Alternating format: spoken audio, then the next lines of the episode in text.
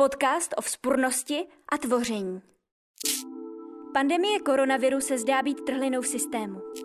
Trhliny jsou podle filozofa Johna Hallowaye časy a prostory, v nichž přehodnocujeme mezilidské vztahy a odmítáme tím logiku systému, který nás ovládá. Pomůže nám tato krize prohloubit a propojit různé trhliny a přetvořit tak náš svět na spravedlivější, bezpečný a udržitelný? Tomto podcastu uslyšíme odbornice a odborníky z různých disciplín a taky budeme společně hledat způsoby, kterými jako klimatické hnutí můžeme přispět k cestě ze současné krize a uchopit ji jako příležitost pro sociálně ekologickou transformaci. Nenecháme se totiž uvařit jako žába v hrnci.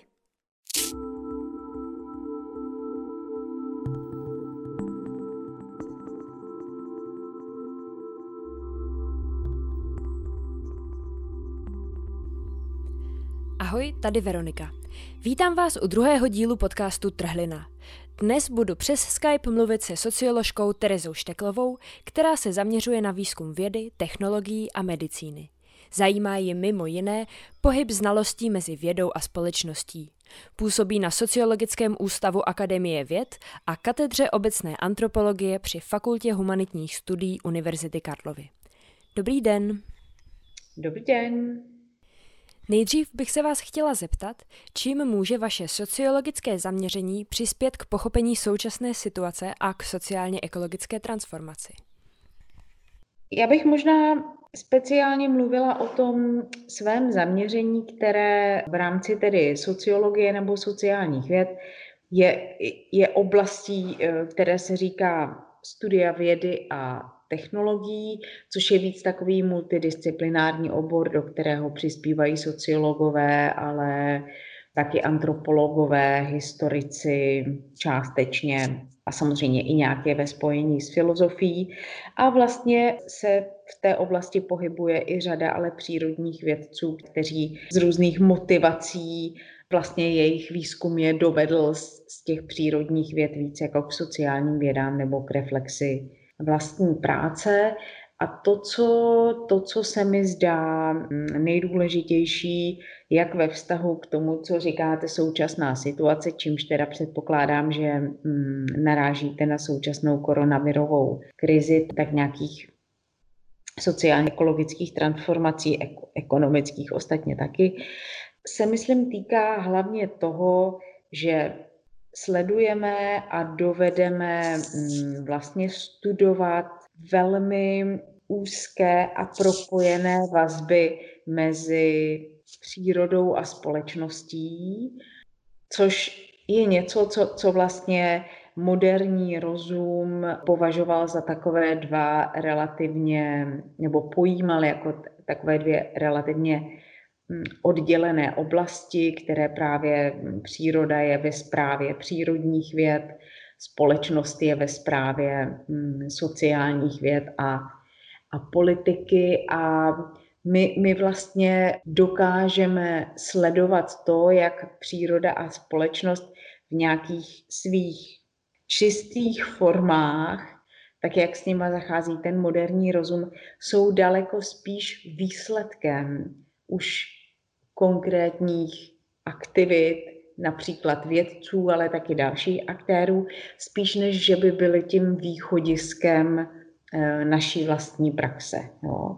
A tohleto je dost zásadní perspektiva, která například dovede zachytit to, co někdy nazýváme situací antropocénu.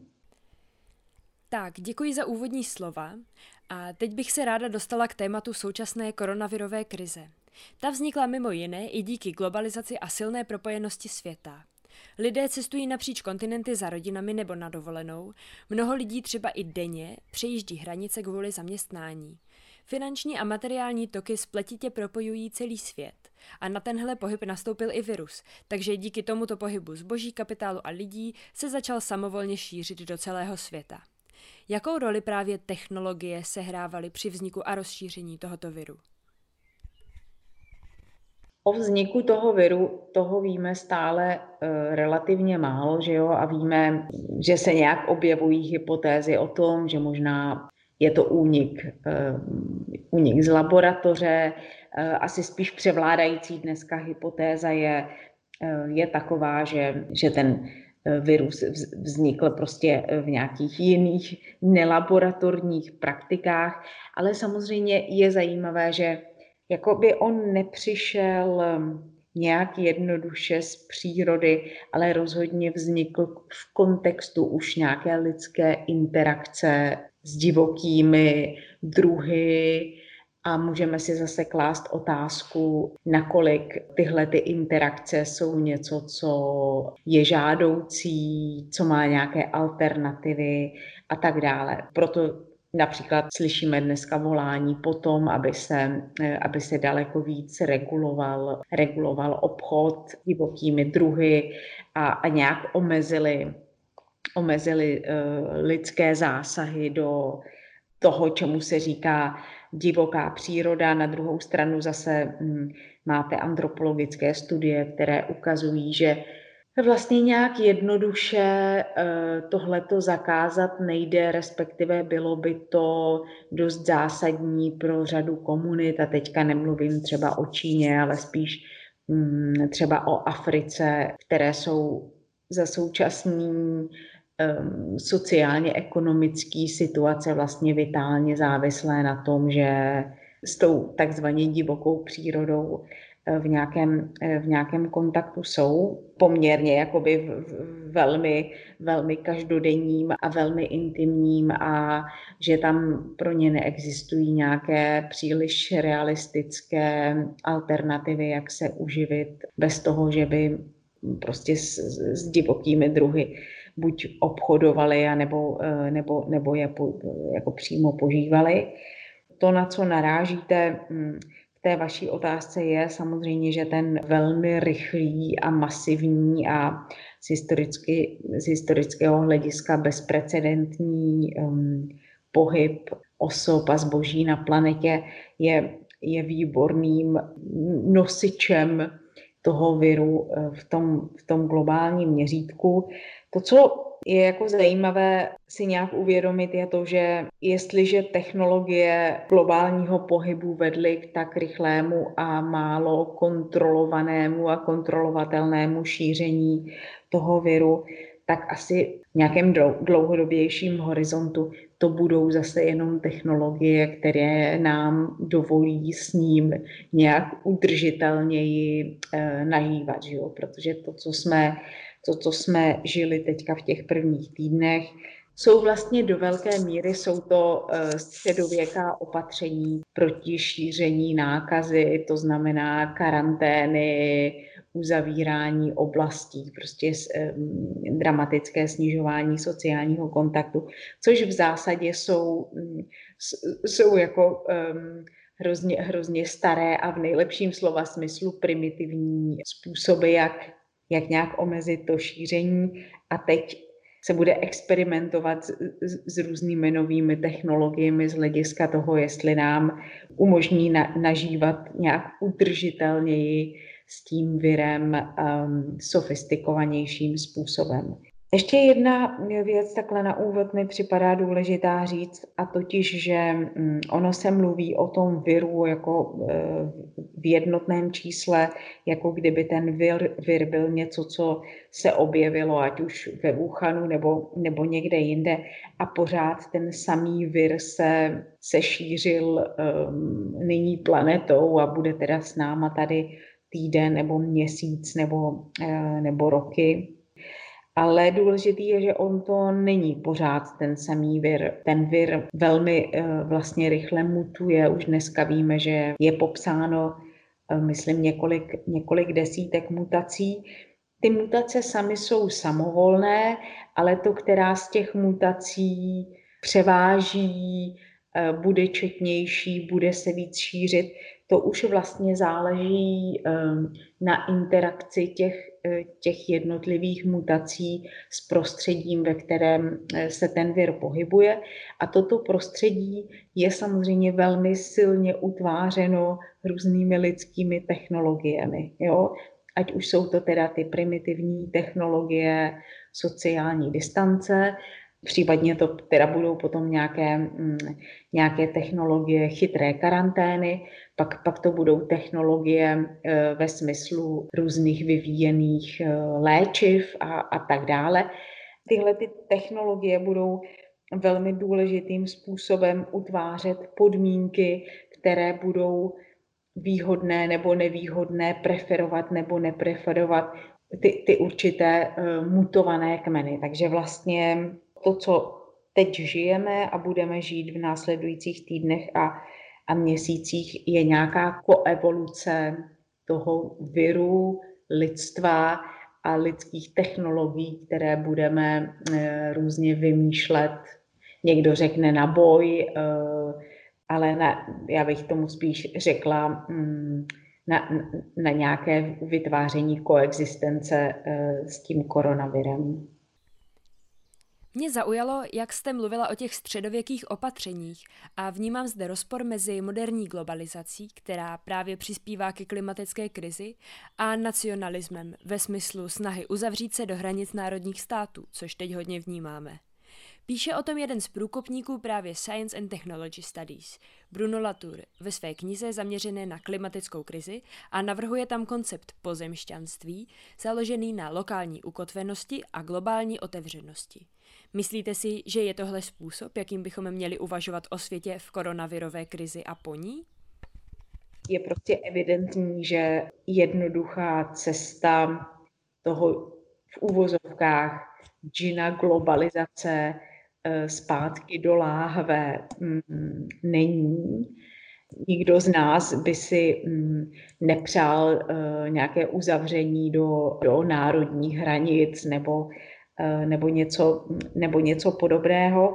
A přesto si myslím, že právě i teďka v kontextu té koronavirové krize daleko víc lidí, myslím, začne vážně mluvit o konceptu nějaké místní soběstačnosti, částečně jako z pochopitelných důvodů, protože nic moc jiného nebylo k dispozici, eh, tak, eh, tak, tak ta opatření se hodně dělala mm, na úrovni národních států a jakoby se mobilizovala ta, ta představa, že je a ta praxe toho, že, že je potřeba uzavřít eh, hranice národních států a tak dále. A mohlo by to teďka jednoduše sklouznout k tomu, že když budeme právě hm, uvažovat o té společnosti, tak, tak to zase bude hm, jako velmi, velmi jednoduše uh, myšleno jenom jako soběstačnost národních států. Mně ten koncept soběstačnosti připadá důležitý, ale myslím si, že je potřeba hm, uvažovat o něm co nej, nejvrstevnatěji, tom smyslu, že se začneme bavit, jakou potřebujeme um, soběstačnost v rámci Evropy, jakou potřebujeme soběstačnost v rámci nějakých regionů Evropy, jakou potřebujeme soběstačnost v rámci území, řekněme, České republiky, v rámci jednotlivých regionů, a možná nakonec i, eh, i v rámci rodin nebo eh, možná přesněji řečeno jako domácností a nějakých ještě eh, menších, menších komunit. Je to nějaká škála soběstačností, které v ideálním případě by, by do sebe nějak zapadaly a nešly, nešly by proti sobě. To, co jako zároveň je potřeba nějak taky pěstovat, je mm, jako globální solidarita, protože je spousta věcí eh, a spolupráce, protože je spousta věcí prostě ehm, se lokálně ani kontinentálně řešit nedá. Klimatická změna nebo krize je jako evidentně něco, co před čím stojíme jako celé, eh, celé lidstvo, ale tam, tam, tam jde teda nepochybně o to, dost dramatickým způsobem přetvořit eh, ty formy, mm, formy globalizace, které známe dneska, eh, které teda především se týkají toho masivního pohybu eh, zboží a, a osob.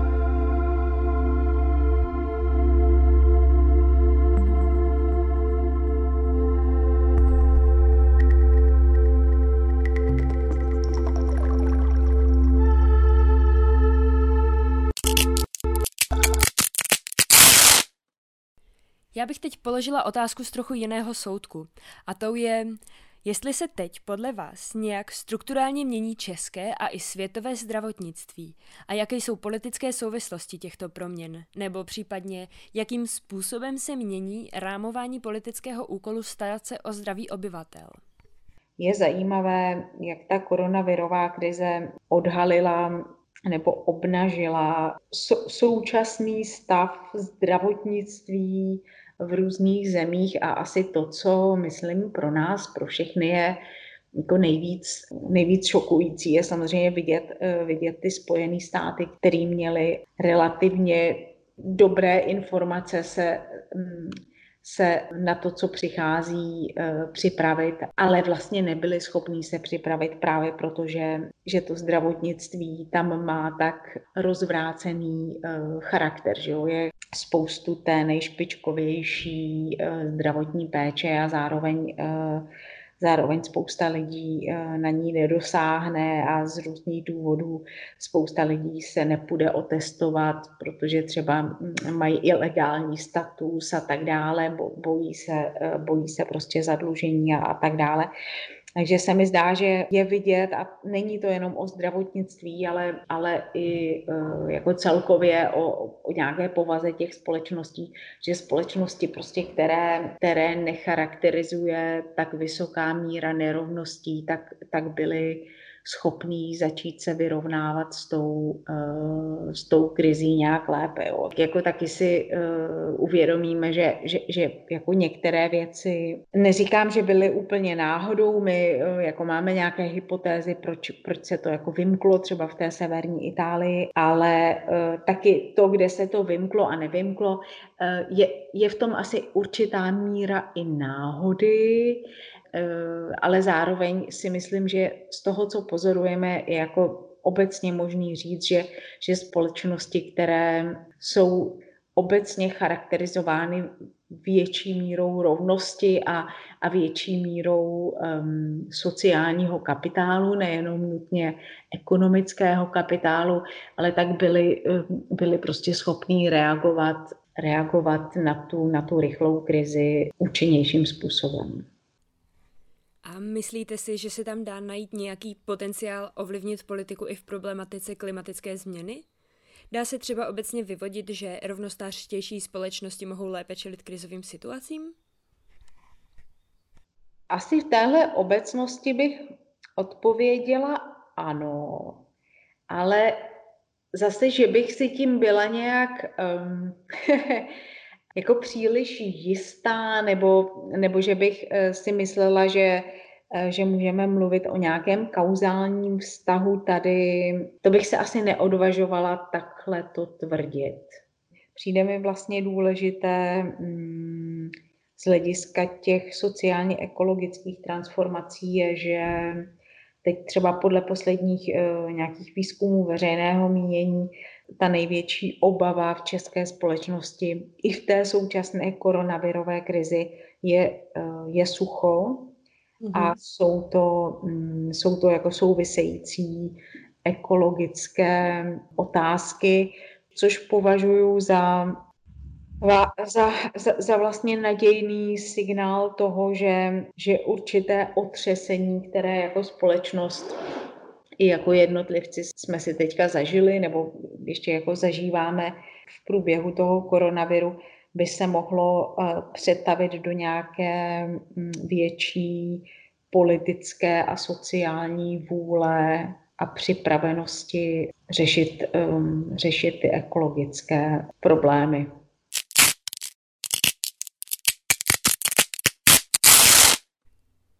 Já bych se chtěla ještě dotknout té chytré karantény.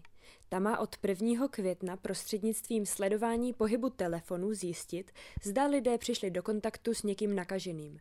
Je to prezentováno jako technologické opatření nezbytné k tomu, aby vláda mohla zmírnit nařízení ohledně omezení pohybu. Na to už mělo vliv i soudní rozhodnutí a zároveň se ozývá kritika, že při současném pomalém přírůstku nakažených není chytrá karanténa rychlejší než dosavadní práce hygienických stanic. Co si o tom myslíte? Jakou roli podle vás hrají projekty jako chytrá karanténa ve vykonávání moci? Jako k té, k té chytré karanténě bych, bych asi řekla to, že rozhodně ně, jako nějak z principu bych se proti ní nestavila nebo nevymezovala. Připadá mi, že zároveň ji nemůžeme považovat za jako opatření, které nějak jednoduše nás spasí nebo vyřeší tu současnou situaci ve smyslu, že budeme mít chytrou karanténu a tím pádem eh, bychom mohli se vybodnout na, eh, na různá další opatření, teda před, především, jako který se týkají udržování těch vzdáleností mezi lidma, o prostě omezování velkých akcí.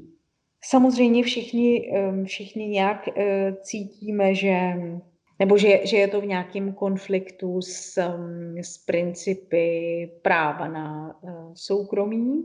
Určitou část svého soukromí tím zapojením do uh, chytré karantény dáváme uh, k dispozici. Stejně tak jako dáváme velkou, velkou část nějakých svých osobních svobod prostě k dispozici v případě plošné karantény. Jo. Takže to není rozhodnutí mezi život jako, jak jsme ho znali před březnem 2020, anebo, anebo chytrá karanténa, ale je to, jsou to rozhodování mezi plošná karanténa, chytrá karanténa a tak dále. Jo. Co zatím jsem vysledovala z parametrů té uh, chytré karantény, tak jak by měla fungovat tady v Česku, tak, tak se mi zdá, že, že ty detaily ohledně zajištění práva na soukromí jsou, jsou relativně proporcionální těm rizikům a těm, těm ziskům, eh, které ta chytrá karanténa může, může pře, eh, přinést. To znamená, je tam, je tam prostě informovaný souhlas, jsou tam nějaká poměrně jasná opatření z hlediska doby uchovávání těch dat, je tam nějaké omezení eh, z hlediska toho, na co, na co ta data smějí být využita a, a tak dále. Takže tak, jak je to navrženo na papíře a tak jak, tak, jak to má být implementováno, tak v zásadě si, si myslím, že je to přiměřené situaci, ve které jsme. E, to neznamená, že nebude důležité neustále sledovat to, že to, jak je mm, ta karanténa navržena, tak taky tímto způsobem je, e, je implementována.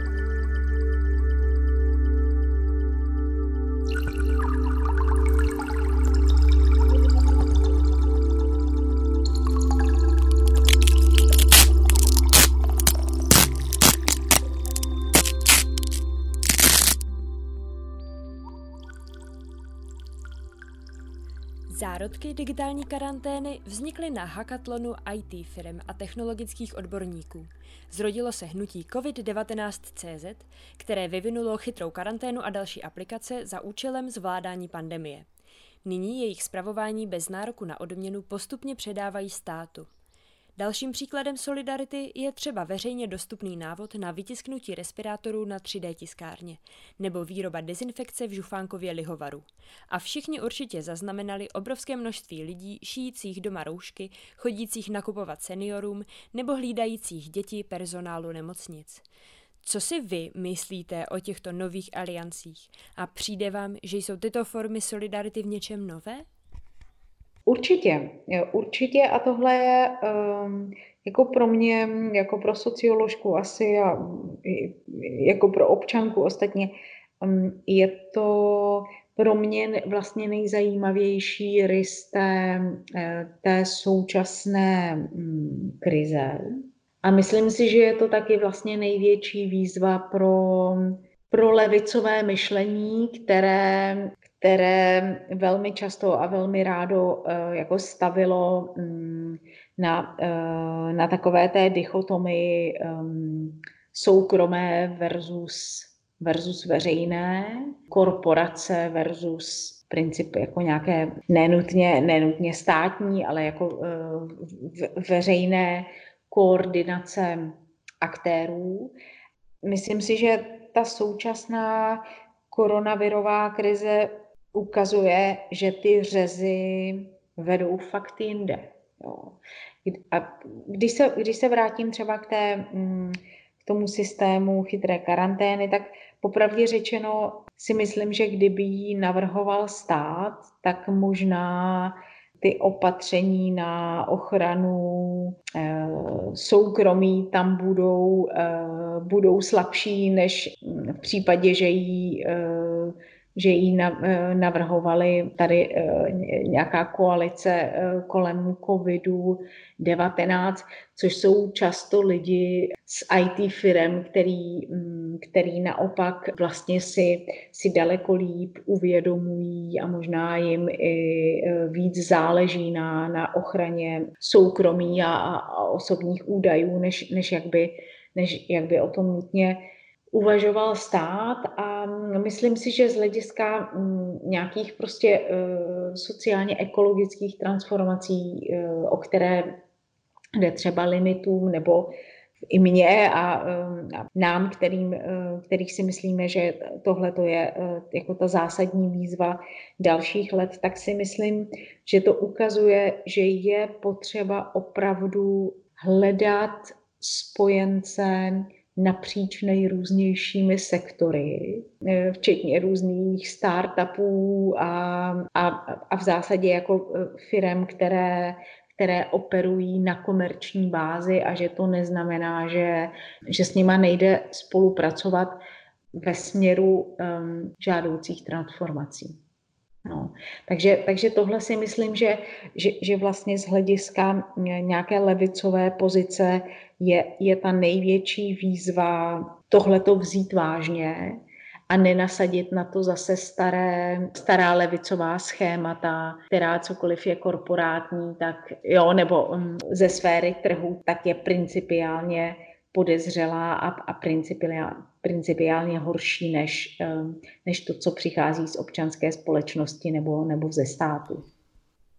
To mi připomíná, že teď, když se dá tolik věcí zachránit těmi technologiemi a hodně se adorují home office, tak je třeba zároveň brát v potaz, že tyto technologie jsou energeticky náročné. Data neplují na obláčku, jak se nám snaží vsugerovat slovo cloud, ale jsou uskladněné v gigantických datacentrech náročných na elektřinu. Třeba jenom posílání mailů nebo takovéto online konference mají výraznou ekologickou stopu. Jaká je tedy hranice mezi technologiemi, které potřebujeme k sociálně ekologické transformaci a technologiemi, které už si nemůžeme dovolit?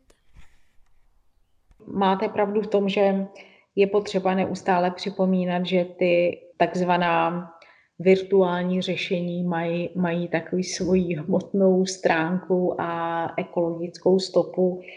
Určitě tu vaši otázku nejde, nejde ale mm, odpovědět v té obecnosti, ve které eh, byla položena a musíme se vždycky bavit o jako konkrétních situacích, ve kterých eh, vybíráme z nějakých alternativ toho, jak, jak dosáhnout cílů, které, eh, které považujeme za žádoucí a legitimní. Myslím si, že když si vezmu svoji vlastní eh, situaci mm, nebo svoji profesi, to znamená, to znamená akademickou práci, tak to, že nyní prostě v důsledku koronavirové krize spoustu akademických setkáních eh, místo toho, aby probíhala formou mezinárodních konferencí, kde eh, lítají tisíce lidí přes oceán na čtyřdenní konferenci, v rámci níž jako dva dny mají ještě jetlag, tak eh, jako nepochybně z hlediska ekologické stopy to, že se převádí ta konference online, je obrovský rozdíl. Jo. Je to obrovský rozdíl. Eh, neměli bychom zapomínat na to, že, eh, že, že i ta virtuální komunikace tu stopu má, ale já třeba pevně věřím, že eh, akademická praxe, že se z nějaké části, že se posune online, že se tím jako výrazně sníží um, ekologická stopa, kterou jako, uh, jako akademici a vědci děláme. A to tež si myslím, že, že se může překlopit do, do, do, do spoustu jako podnikatelských nebo, nebo biznisových aktivit, které dneska byly založené na, na fyzickém přemístování a jejich překlopení online taky eh, bude mít podstatný vliv na, eh, na snížení ekologické stopy eh, těchto těch aktivit a koordinací. Takže v zásadě si myslím, že tohle je pozitivní. Samozřejmě musíme se bavit o nejenom ekologických, ale jako dalších souvislostech toho, čemu se říká tedy home office. Pro spoustu lidí to může být Eh, z různých důvodů náročné eh, sociálně. Eh, samozřejmě je, je těžší kontrolovat si to, že, že třeba zaměstnavatel vás nepřetěžuje, že, že stále máte jako v, i v kontextu domácnosti prostě nějaký prostor věnovat se osobnímu životu a že, že ten home office neznamená a nebude znamenat eh, permanentní dostupnost vás jako, eh, jako pracovníka pro vašeho zaměstnavatele, pokud vám to tak nevyhovuje. Jo? A myslím si, že mm, bude vlastně důležité i tohleto nějak eh, promyslet, promítnout a ošetřit v pracovním právu. Ale v zásadě si myslím, že, že to přesunutí nějakých částí pracovních aktivit na ten takzvaný home office nebo, nebo do domácností nebo, nebo do těch mimo pracovních prostor je něco, co je pozitivní jak ekonomi, ekologicky, tak to tak to otvírá určité, určité možnosti udělat prostě některá zaměstnání eh, přístupnější, třeba i ženám na mateřské a tak dále.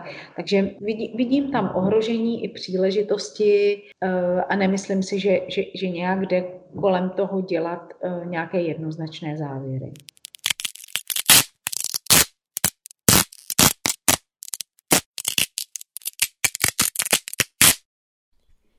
Ráda bych se vás zeptala na poslední otázku. A ta zní, jaká by podle vás v současné situaci měla být role aktivistek a aktivistů, především těch bojujících za klimatickou spravedlnost? Co konkrétně může udělat klimatické hnutí proto, abychom vyšli ze současné krize směrem ke klimatické spravedlnosti a sociálně-ekologické transformaci? Myslím si, že ta, že ta výchozí situace je poměrně dost pozitivní. Teď je možný nějak stavit opatrně na tom otřesu, který uh, si jako společnost i jednotlivci jsme, jsme si teďka nějak um, zažili.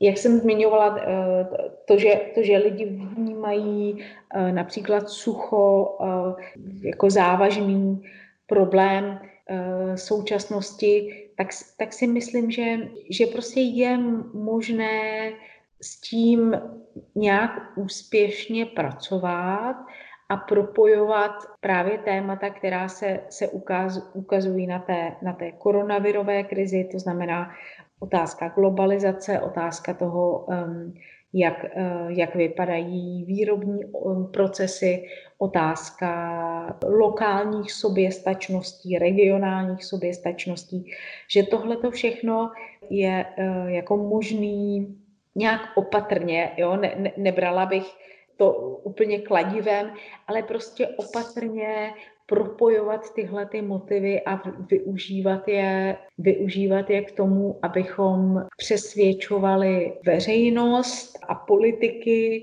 skrze taky eh, právě to, to měnící se veřejné mínění, tlačili na politiky, eh, na, na velmi zásadní jako opatření, která je mm, žádoucí dělat. A ta druhá věc bych asi fakt jako mm, se propojit s těmi, s těmi novými aktéry, který dneska vyplavali nějak na povrch v kontextu té koronavirové krize, mobilizovali se, ať už to bude prostě ČVUT, jakožto akademická instituce, Průša a, a jeho 3D tiskárny nebo koalice uh, COVID-19 a já nevím, Pat, Patrik Zandl, A, a vlastně s, s velkou otevřeností se zkusili začít bavit s nima, jakým způsobem oni vidí otázku nutnosti nějaké dlouhodobější socioekologické transformace a jakým způsobem by šlo v těchto těch koalicích pokračovat nějak dál. A jsem přesvědčená, že vlastně u řady z těchto těch lidí eh, tu rezonanci byste našli.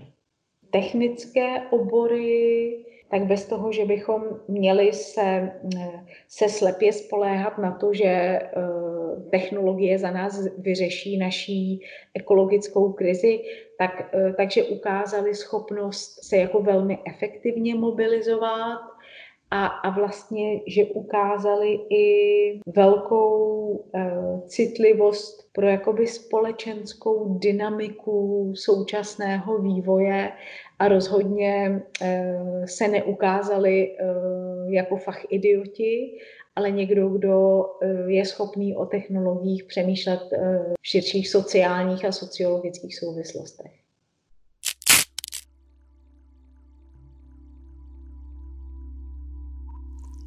Slyšeli jste Terezu Šteklovou, se kterou jsme se bavili o technologiích v době koronaviru a o jejich budoucnosti.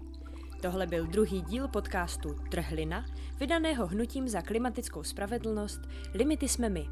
Sledujte naše webové stránky www.limitismemi.cz a naše profily na Facebooku a Twitteru.